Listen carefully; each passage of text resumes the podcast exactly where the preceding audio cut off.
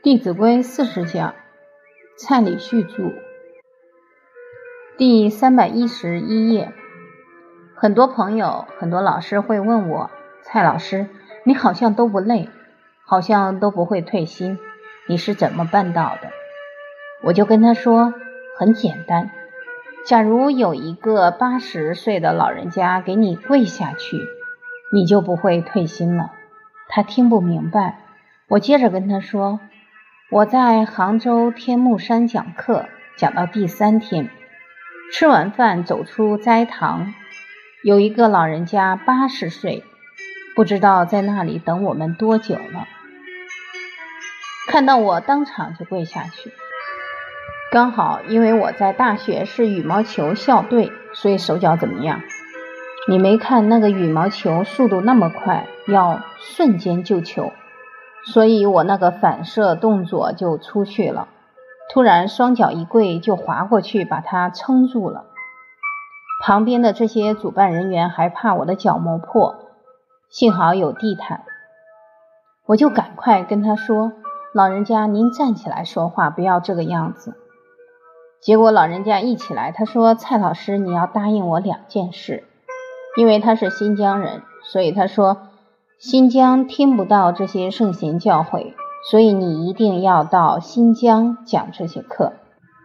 老人家都八十岁了，他的孩子都在大学里面教书。请问他这个请求为谁？为后代，为他一方的人民。老人家这一个举动教育了我们所有参与的老师，他这一份无私值得我们好好效法。所以，我们去天目山的这些老师跟工作人员，最后一天也都是哭得稀里哗啦，很感动，都觉得自己肩上的使命更重了。虽然更重，更重是指那个重量，但是背起来却怎么样？不重，因为我们的肩膀怎么样？变壮了。因为我们相信，所有老祖宗、古圣先贤都会在。冥冥当中保佑我们，支持我们，而且我们也非常相信人之初性本善，人心一定可以唤醒。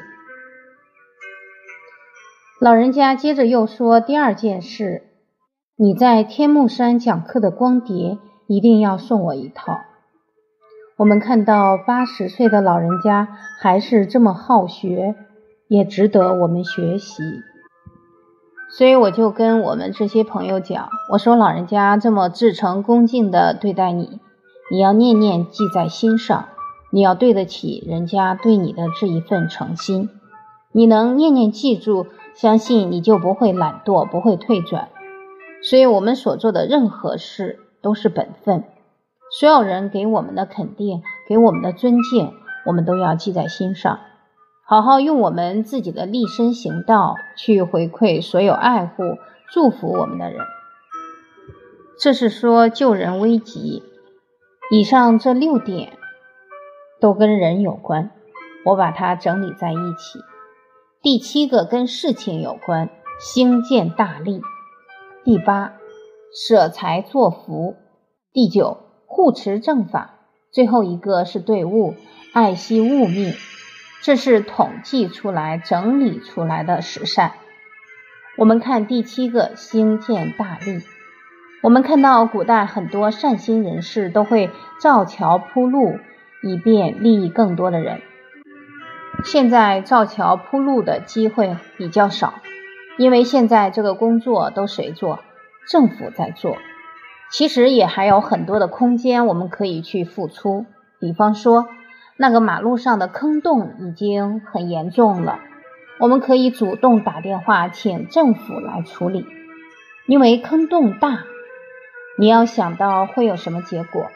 对，假如有个人刚好喝醉酒，有一点不清醒，可能速度又快，压到那个洞，有可能人就飞出去了。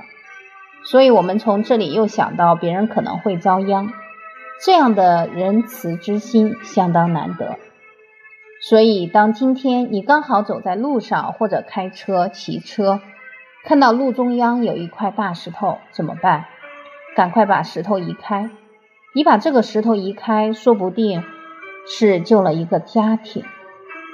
所以，处处有这一份善心，替人着想，这相当重要。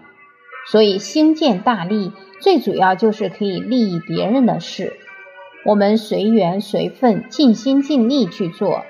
假如你在高速公路上看到一块石头，要不要停下来去拿？赶快打电话，这个太危险，可不行。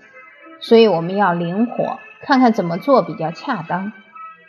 我在海口常常走在路上，都会看到很多大石头，因为很多民工他们在那里等工作，有时候就聊起天，围一圈，都搬很多大石头放在这个路当中。白天看得到石头，晚上看不到。所以，比方说一个人在打手机，突然踢到大石头会怎么样？可能就摔一跤。所以我们见到了就赶快把它移开。有时候经过工地，突然一支竹竿横出来，这样很危险，有可能一不小心头就撞上了。我们刚好遇上了，找找看旁边有没有红布把它绑上去。所以一切都是随缘随分。当我们每天随缘随分做善事，相信我们也会非常欢喜。助人为快乐之本。